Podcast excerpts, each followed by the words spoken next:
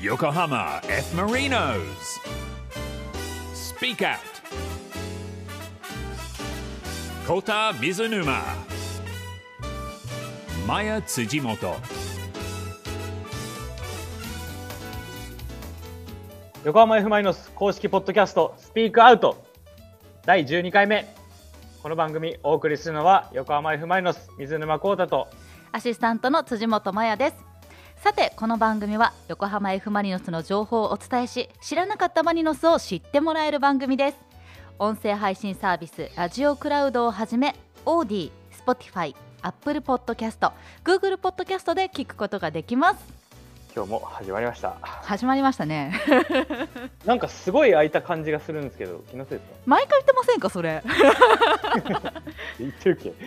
なんか今日すごい空いた感じがしたけど。なんかあのこうトレーニングルトレーニングシャツっていうんですか？がちょっと厚手になってるのを見受けられて、はいあ季節の移り変わり、ね。夏から秋になってるんだなっていうのを今感じてます。最近すごい寒いですもんねえぐっと冷えてきましたよね。季節の変わり目は風に気をつけないと。はい、ねリスナーの皆さんも風に気をつけてはい。お過ごしくださいね、では、えーメッセージ届いているので早速紹介したいと思いますはい。ラジオネーム DFNO4 これはディフェンスナンバー4でいいのかしら？いつもラジオネームねよかったら振り仮名もお願いします。正解がちょっとねはい。難しい、えー紹介しましょう。毎回楽しく拝聴させていただいております。コウタさん先日は J1 出場300試合達成おめでとうございます。ありがとうございます。セレモニーお父様がプレゼンターでしたねこの番組を聞いていると時折喋り方がお父様と似ているなと感じることがあります。昔々日本リーグの2、3の試合で選手の出待ちをしていた時家族と合流した高橋さんが赤ちゃんを抱っこしていました。思い返せばあの赤ちゃんコウタさんだったのかな。さらなる活躍を期待しております。えー、そんな昔かららいや抱っこもされてたんですかね俺 もうあれですよちょうどこのね300試合達成のはい。えー、J リーグの方でお写真もねいろいろ上がってましたけれども、子供の頃の写真と並べて掲載されてるものもあっていやもうああすごい歴史となんでしょう。ね。本当にこのマリノスファンだけでなくて全サッカーファンの方が感動されているのをなんかとても伝わってきましたね。本当ですか？当時あれ5歳ぐらいの時の写真だったんですけど、唯唯一父親父とこうなんか入場した写真なんですけどそれをあ。のマリノスの公式のインスタであの上げてくれたんですけど、あれ唯一のあの本当入場だったんでめちゃくちゃ緊張したのは今でも覚えてますけど。すごい。ゆ唯一の写真が今そこうやって紹介されるって。いやまさかですよね。いや あのコウタさんご自身もツイッターとかインスタグラムでね、あの発信されていましたけれどもいつまでも憧れの父にね前回の、はい。ねこのスピークアウトでもお話しされていましたけれどですね。そんなまっすぐな素直な言葉を 発せるってすごいなと思って。そうですかね。いや私でもまあでもこれ本当もはうすごい見て感感激してなんかこう、えー。ちょっとたまには父親と話しなきゃなと思って 本当リアルにちょっといまあ実家で,、そうですね。はい。電話して話しました、あずっとこうやっぱり自分の憧れの職業をしている父っていうのとまあ普通にもう、まあ、職業と関係なく父親だしまあいろいろな意味でこうやっぱりずっと背中を見てきた存在でもあるのでなんかそういう父に、まあ、父もマリノスで、えープレーしていてそのマリノスでああやってなんかこうセレモニーを一緒にできたっていうのやってもらえたっていうのはなんかすごいあのー記念になったなっていうあのなんかやってよかったなっていう気持ちになりましたね。はねこう解説の、ね、方なんかもこう J リーグにとってすごいあの水沼選手自身が財産だっていう風にねおっしゃっていてこうチームを鼓舞できるねパッションを持って周りを巻き込んでいける稀有な替えの利かないキャラクターなんだっていう言葉も登場しましたがもうねスピークアウトでも高みを目指して積み重ねていっていただきましょう。やってきました。はい。ということで横浜 F・ マリノス公式ポッドキャストスピークアウト今回からですねリスナーの方から募集した決め台詞でお始めていきたいと思います。ついについにね。募集した決め台詞なんですね。来ましたよ。ああ確かに癖はない。癖はないあのメッセージも届いているので紹介しましょう、ラジオネーム直之助さん。いつも楽しく聞いていますまやさん回を追うごとにマリノスへの愛を感じますよ。もうすっかりマリサポですね。なんて。いやありがとうございます。まだまだなのでぜひあのマリサポの皆さんねギャグだけじゃなくてこれねマリノス愛もどんどん鍛えてやってください。ということでではコウタさん決め台詞お願いします。今日もおしゃべりアシスト決めちゃうぞ。優しい。あーいいね 安心感安心感ある Yokohama F. Marinos. Speak Out.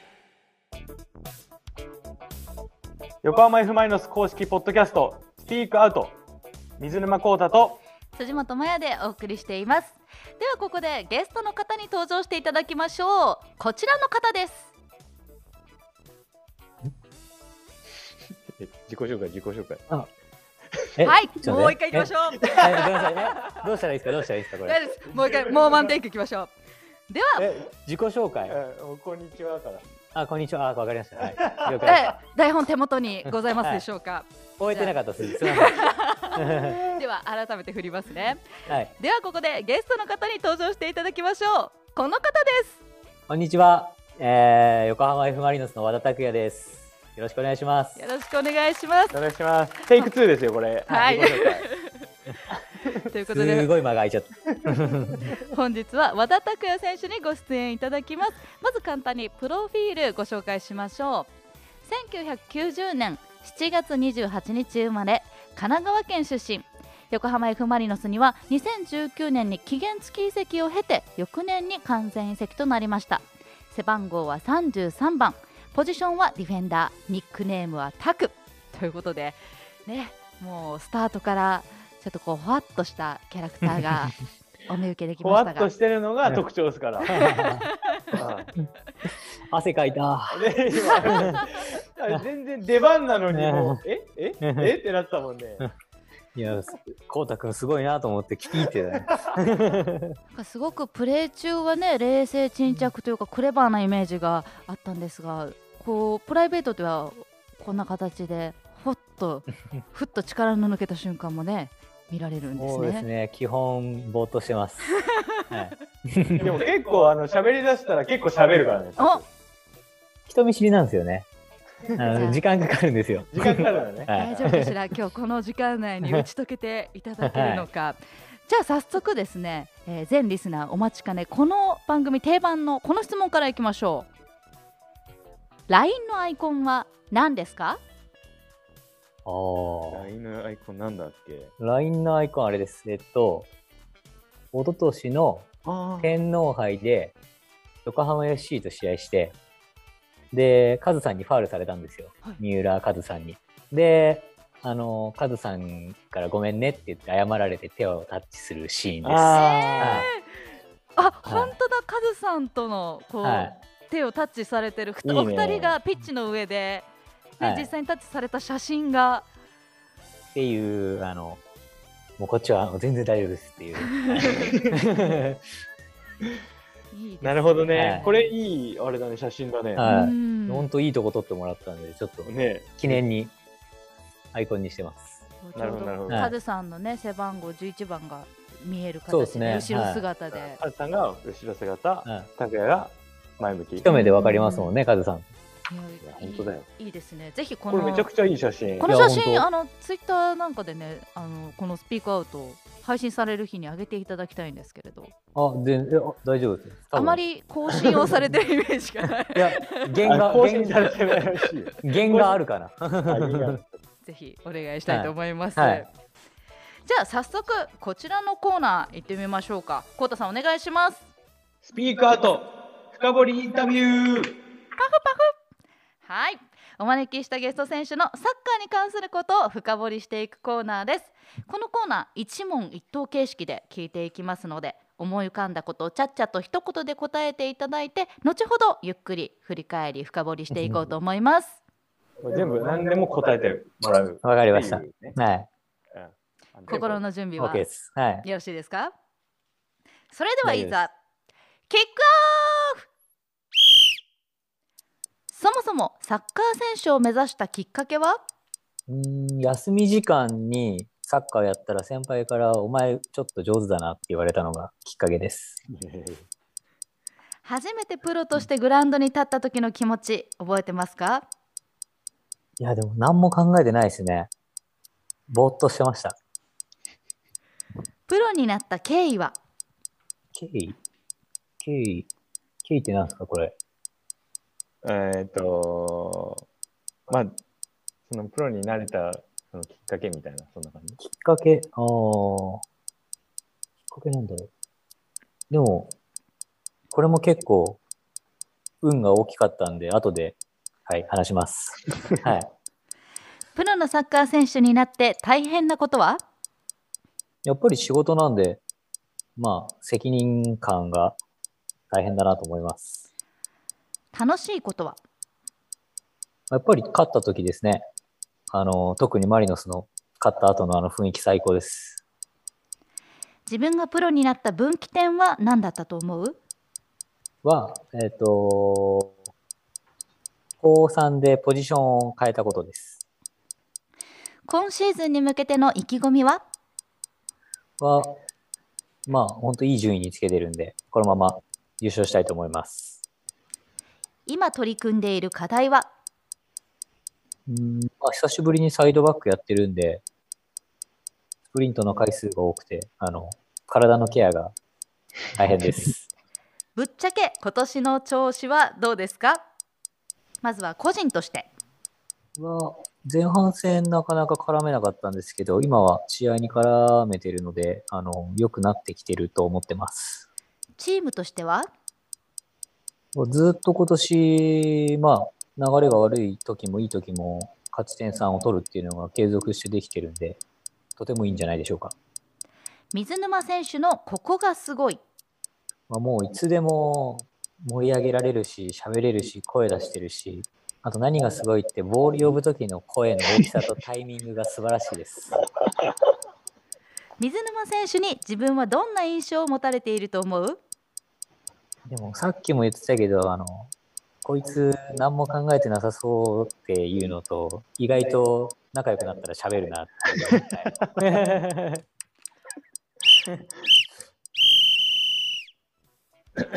ありがとうございます。では、はい。気になるもの順番に振り返っていきましょう、えーまずサッカー選手を目指したきっかけ休み時間のサッカーで目指したっていう方多分初めてだったんじゃないかなこれ。本当ですか？はい。れサッカーまだやってない状況から？そうやってない状うん。況で、うち両親バスケットなんですよ。ええで、小学校1年生で休み時間サッカーやってて、でサッカー部の多分何個か上の先輩に、お前意外とできるじゃん的なサッカー部入ればみたいな。まあサッカーやるってもしかしたらもう決めてたかもしれないですけど、うん案外できるなっていうのがそこで。へえ。じゃあもしそ面の白いそれ。小一の先はい時の先輩の言葉がなかったら、流れ的にバスケットやってた可能性もあ、でもバスケットやっ全然その気なかったからサッカーやってたのかもしれないですけど、あ前向きにサッカーやり始めれたってことだよね。あーううん多分、うんんああ。へえ、すごっ。その先輩のおかげだよ。ねかもしれないですね、本当。今も知り合い？いや、もう全然。小学校以来です。あ、そうなんだ。はい。えねもし先輩この放送をたまたま聞いてるなんていうね俺だよ、俺だよってなってますね。そうそう運命的なことがあったら ぜひあのお便りお待ちしております。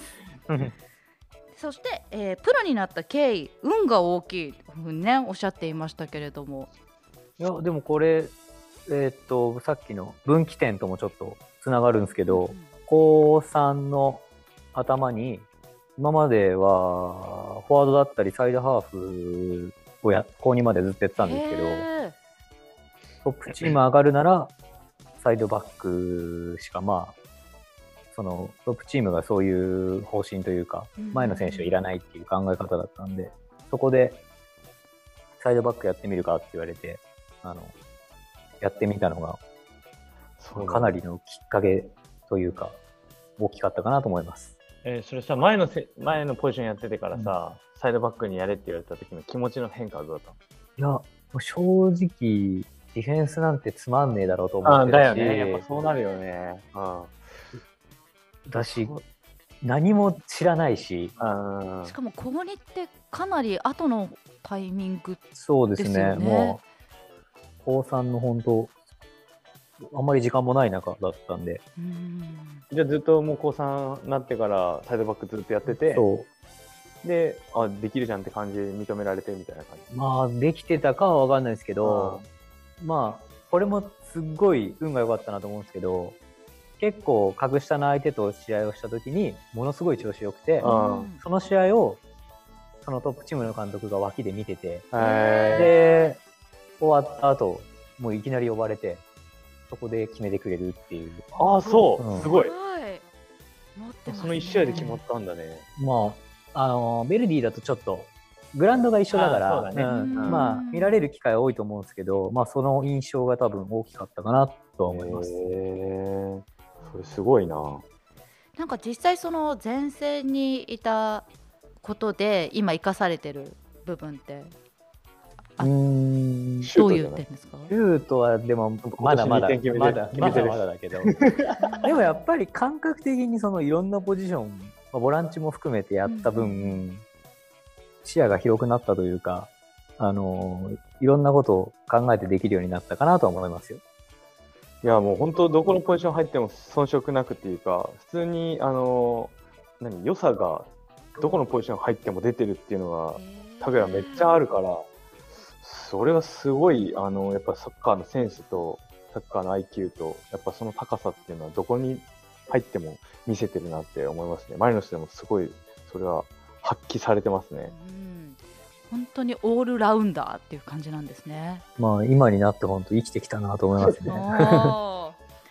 なんかこう多分いろいろなポジションだったりとかいろんなチームでプレーもされていると思うんですけれどなんかこうマリノスならではのチーム感というかねこう勝った時のさっき、えー一問一答でも出てきたんですけれども勝った時のチームの雰囲気みたいなのをおっしゃってましたけれど、うん。やっぱり全然違いますか？まあ、どこもやっぱり勝てば雰囲気いいですけど、うん。まあ、ああやって試合後みんなでエンジン組んで、あのー一周してって時の、まあ、チームメイトの雰囲気だったり、スタンドの雰囲気だったり、まあ、あれはなかなか特別だなと思いますね。うんなんか最初あのプロフィール紹介するときに期限付き移籍から完全移籍っていう風にはい。紹介させていただいたんですけれど、これ私まだ全然あの素人であの移籍のことに関して全然知らないことも多いんですけれど、の完全移籍になる時っていうのはマリノス側からオファーが来て行きますよっていう形になるんですか？ああ、でも、そうですね。まあ、いいろいろその、期限付きに関しては、あの、まあ、条件があったりとかあるんですけど、そうですね。まあ期限付きに関してもその欲しいって言ってもらっていくっていうことが基本的なんですけどまあでも結局その所属本物の所属はこうレンタル前のえ期限付き前のチームにあるからはい、完全にそこにいるかいないかでまあ気持ち気持ちはどうかわかんないけど、うんままあ、あれですよあね。形上、はいまあそのうん本当に所属してないよぐらいになっちゃうってことがあるんで。期限付きってレンタルなんで、はい所属は元のチームなんですよ。あ借り出されてるってことすごい。複雑な心境にいや、なりますただあれですよ。あの、ちゃんと期限付き中だろうが、ちゃんとマリノスに気持ちはありますよ。お。それは間違いな。い。選手は大体そんな感じ。あそんなあの、俺レンタルだからなとか思ってない。俺レンタルだから借り出されてるから、まあ適当でいいかなって思ってる選手は一人もいない。そこはあんまり関係ないですね。あやっぱりそのなるほど。もう実際にその時にプレーしているチームがやっぱりもう自分の自分のチームチームだ、それはもう間違いないです。すでもなんかそこからねこう完全移籍っていうことで今はもう心置きなく。そうですね。はい。心置きなく。いやなんかこうすごくプロのサッカー選手の方っていろんなチームをこう行って今のチームに所属されてる方も多いんだなっていうのをこの番組を通して私初めて知って。ね、なんかけなんかまあ人それぞれだと思いますけどそのずっと同じチームにいるっていう、うん。まあ前に出てもらった木田とかもそうだけど、ん僕とか拓也に関しては、まあ何チームか結構経験して、今のマリノスにいるっていうのはあるんで、まあその経験が今になってめちゃくちゃ力になってるっていう選手もたくさんいるんで、まあそういう意味では、まあ僕も拓也も、あのそこの経験っていうのはすごく大きく、まあ今の年になってこうやってできてるっていうのもあると思うんで、まあ野球とかとは違いですよね、また。うんそうですね。やっサッカーはそういうのが頻繁に行われるっていう意味では。ぱりこう試合にね出られる環境っていうのも大切ですしさっきポジション変えられたきっかけもそうだったっていうふうにおっしゃっていましたけれども。なんかこう先ほどの質問でプロのサッカー選手になって大変なことで仕事なんで責任があるっていう言葉を発された時にそのほわーっとしたぼーっとした印象と随分真逆の発言だなと思ったんですけど。ずっとぽわっとしてるわけじゃないからね。いや、だから、その、ほわっとしてるというか、その本当プロになった時なんて、高校生の延長ぐらいで多分プロになって、本当何も考えない中、多分周りの人たちはちゃんとしてる中、自分だけ、高校生ぐらいの気持ちでやってたのが、どっかで、あれこれなんかちげえなって気づけたのが、まあ、プロってこういうもんだなっていう。あその気づき大事だよねう。ん。その気づいたタイミングってお二人明確にありますか？うんっていうか、もう本当自分がプレイしてみて何にも通用しないし、入っても貢献できないしっていうので、あのもうなんか違うんだなっていうのは感じましたね。気づけて、気づくまでにはもう少し時間かかったと思いますけうど。ん。コタさんどうでしたか？確かに。それは、なんかプロって全然、こう漠然と、あ、プロすごいなとか思ってたプロサッカー選手がじいざ自分がなって、そのプロの集団に身を置いてみると、なんか全然想像してたのと違うなみたいなうん。ところがたくさん気づ、うん。あの見つかるっていうか、もちろんそのサッカー楽しいっていうのは変わらないけど、なんか、あサッカーやってるだけじゃないんだなみたいな、うん。そういうところにこう気づけて、そういう人たちになんか自分がいかにこう近づいていけるかっていう、近づきたいとか、うん。なんかそういうのを気づけるかどうかっていうのは、やっぱり何年かこう経験していかないと分かんないところもあったんで、それをあの若いうちに気づけるか気づけないかで、この先長くサッカー選手できるかできないかっていうのが決まってくるなっていうのは結構感じるんで、うんそういうとこ大事だよね。なんかやっね。てるサッカーはサッカーなんだけど、やっぱりアマチュアとプロとで内容が変わってくるとか、考え方とうか、ん優先順位が変わってくるから、みんなやっぱ生活かかってるしっていうのもあるし。いや、そうだ。だからこそ本当責任持ってやんなきゃいけないし。うん。なんかすごくこうグッときましたねその責任っていう言葉に。深い話だよね。うん。なんかうん。お二人の中でそうだな。プロとして一番心がけてることって何ですか？ああ、でももう、俺は結構、あのーまあ、感情浮き沈みはそんなにないですけど、まあやっぱり試合出れなかったりすると、めんどくせえなとか思うことはあるんですけど、あのーとにかくサッカーだけをやり続けようと思ってます。だからそれで足痛いって言って、ちょっとやめちゃったりとか、それやったらおしまいだなとは思ってます。あそれに左右されずに、うんその、プレーするかしないかじゃなくて、とにかくどんな時でも、うん。そのサッカーのプレーはし続けるよっていうう。ん。でもそれ本当大事だと思うし、それができるからこそこうやってずっと長くやってるっていうのは、やっぱいいことだけじゃないから、サッカー選手。その中でこの自分の中、こう、うまく整理してやり続けるかっていうのは本当大事なことだと思うから。だから、俺の場合は、とにかく全力でやり続ける。その何事も。どんな感情を持ってても、その目の前のことを全力でやる。やっぱ仕事だし、責任持ってやるってことが、あの、すごく大事にしているかな。サッカー選手として。こうたくんの方が俺より一個上の次元に。俺はとりあえずサッカーやっとけばいいと思っていやいるやいや、それが大事よ。けど、こうたくんはそれをとにかく全力でできるから。人たくさんいるから、本当に。うんあーでも本当になんかお二人のなんだろう真の強さみたいなのを今のインタビューで感じるまあことができ14ました年、ね。15年目ぐらいの、あのね、なるからね、うんプロになって。まあ、やめてたらもうやってないですからね。途中で。ということで選手の本音を聞き出す選手深掘りインタビュー今日は真面目なバージョンお届けしました。素晴らしい。Yokohama F. Marinos. Speak Out. 横浜 F・ マリノス公式ポッドキャストスピークアウト今日のゲストは和田拓也選手です引き続きよろしくお願いしますよろしくお願いします。さて2つ目のコーナーはこちらここでしか聞けない話が聞けちゃう。僕、まるなんです。他のどこでも語っていない選手のプライベートをガッポガポ深掘りして大公開しちゃおうというコーナーですこさっきの話よりは、うんこう、プライベートだから OK です。はい。あのー、何でも答えて OK です。もらいたいなっていうところです。はい。これはですねいろんな質問に1から15の数字が振られていましてインスピレーションで言っていただいた数字の質問に絶対お答えいただくというシンプルなルールになっておりますじゃあ、1から15、数字をどうぞ。はい。じゃあ、13。13はい。一番仲のいい選手は誰ですか？またその選手の好きなところは？これは HS さんそれからよっちゃまさん2人からの質問ですね、でも、実藤選手ですね。一番仲いいかなと思う。ああ、そのイメージあるな。はい。まあ、サネ君、本当2歳しか違わないんですけどう、ん懐の深さが半端ないですね。器のでかさが。はい。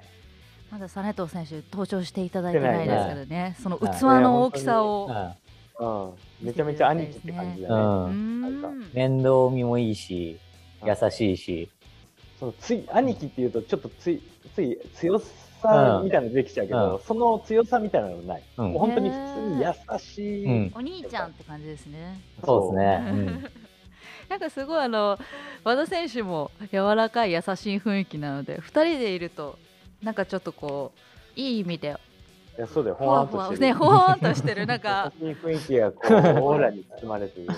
結局あのー、30代今このチームちょっと少ないんだけど、うんうんね俺らその30代組でね、頑張ろうとして間ます。違いないでですね。うん。はい。うんそうか。久保田さん30代そうですよ。か俺僕1個下が拓也だから。うーん。1個差まあでもまあ、早生まれだからね、31。うん。90年生まれ。はいか。なんかでもこうだんだんやっぱりこう年を重ねるごとに丸くなっていく部分ってねありますよね。あ俺と、俺尖ってなかったあ、な。俺も尖あれ？っ あれ？二人とも最初から尖丸くなってってる系の人たちではなかったと思う。なるほど。では続いての数字いってみましょじゃあ、4。う4番。最近プライベートで買ったものは？こちら健太郎さんからの質問です最近プライベートで買ったもの、何買ったっけ？やばい、本当に最近買ってないな。買い物行けてないよね。確かに。あ買い物行けてないし。何買ったあ、確かに財布。うん財布買いました。なんかこだわりはあるんですか、えっ、と、でも、もう大きいのを持ちたくなくて、うんで、カードケースでずっと持ってたんですけど、はいまあ普段現金あんま使わないんで、たまにおお札崩した時に小銭ポケットに入れてたんで、それがちょっとめんどくさくなって、あの、小銭入れのついた三つ折りの財布にしましうた。んはい。いやでもそれ小銭ポケットスタイル俺も昔やってたな。はい。結構流行ってたんですよ、それ。お落ちちゃいません？小銭ポッケちょうど車座ったりしたら、あねそうたまに落ちてますよこの間に落ちる。はいシートの間にねわー、これはめんどくさいみたいな。すごい和田選手インスタとか見ててもあお車好きなんだなっていう風に。ああ、車そうですね。車好きだね。車好きですね。はい。お車のこだわりはうーん。でももともと、あの、ツードアのスポーツカーみたいなのが好きだったんですけど、えあの、チャイルドシートが乗らないんで、パパの、はい。子供生まれたタイミングで、うんあの大きいのに変えました。ああいいですね、い、ろんなチャイルド車シー。ト乗らない。乗らないですねトースカーはね。いやきついねそれは、はい。ちょっとじゃあ久しぶりにねそのポッケから出たコインがないか探していただいて。車の方もチェックお願いします、じゃあ次の質問いってみましょう。番号お願いします。1 1毎日でも食べれるわというくらい好きな食べ物は？あ何？好ああなんだろう。食べ物。きな食べ物とか全然考えたことないな拓也の好きな食べ物いやもう甘いもの大好きなんで。えちょあでも最近チョコ系とかよりあのコンビニのーはい、冷蔵の棚に並んででるデザートパティシエシリーズみたいなやつですか、にちょっとハマりだして。えー。あもともとでもチョコだったの？もともと甘いものお菓子とか大好きで、うんまあ、チョコとかが好きだったのがだんだん今そっち側に流れ出してまあスイーツ系ね。秋とかは秋から冬にかけてすごいいっぱい新商品出ますよ。どら焼き系とか。どら焼き生クリーム入ってるやつはいはいはいい。やイはいメージイはケーキ系かと思ったよ今。どら焼きなあの辺にどら焼き系結構あるんですよ。あとね。ねなんだっけな。バームクーヘン。いああーえ結構普通に毎日行ける。や毎日いけるけどうん。頑張って我慢してる。ーあ確かに。そこはやっぱり節制。あれだからねマイナスの中の小太りズに。あそうなんですか。入っちゃうからあねとはなんだっけ最近まマリなんだっけマトマリ？マトローションかじゃなくてなんだっけ。なんかマトママリリモッツォみたいなやつ。あそうですそうです。なんだっけ名前合ってる？マリマリモッツォ？マリトッツォ。マリトッツォなんかそれです何か？マリトッツォあの生クリームがたっぷり入っえそうそうでたすそうです。どら焼きみたいなえーパンケーキみたいな丸はい。えいそうですそうです。えー。クリームおーってなるパンケーキの類のやつ食べたことあります？私一回あるけど生クリーム重ってなって途中で断念しました。マリマリトッツォ。あってましたね。えはい。マリトッツォ。が最近多いんですよ。いろんなコンビニで出てて。これですこれ。こういうやつ。あそうですそうです。あへえはい。見たことあるわ。最近多いんですよ確かにクリームすごいねクリームすごいんですよこれ。あでもこれほんと。ちょっと軽めっすよ。生クリームじゃないと思いますなんかはい混ぜてありますよね。純粋な、うん。なんかチーズ系混ぜてあったりとか。でもちょっともう胃がねだんだん重めのスイーツ受け付けなくなってきてて。いやダメだねそれ。ちょっとあれ いろいろバレちゃいますからいろいろねそうですね。う んでも意外ですねスイーツを好きっていうのも。そうなんですよ。それ食べ出したら止まらない系かは我慢してんのい、うねん、いいですね。甘いもの好き、うん。じゃあ次ラストの質問となります、どの数字にしましょうか？じゃあ7 7サッカー選手じゃなかったら何の職業についていたとあ思う何やってたかな。本当何にも考えなかったんですよね。あえじゃあななんか興味があるものは？興味が。でも車っすやっぱ。ああ車屋さんとか？パティシエででも楽しそうですよね。ああパティシエはあれですかね。ああんの？ご飯も。いやいや今はい。車の話してるかと思って言ったんだけど。ご飯もお菓子もあの作ってもらうのが、ああいいですね。なるほどね。はい、自分で作るのは違うか。はい、違う。全然違うんですよね。あー車は作ってみたいですか？いや違うな。整備も違う。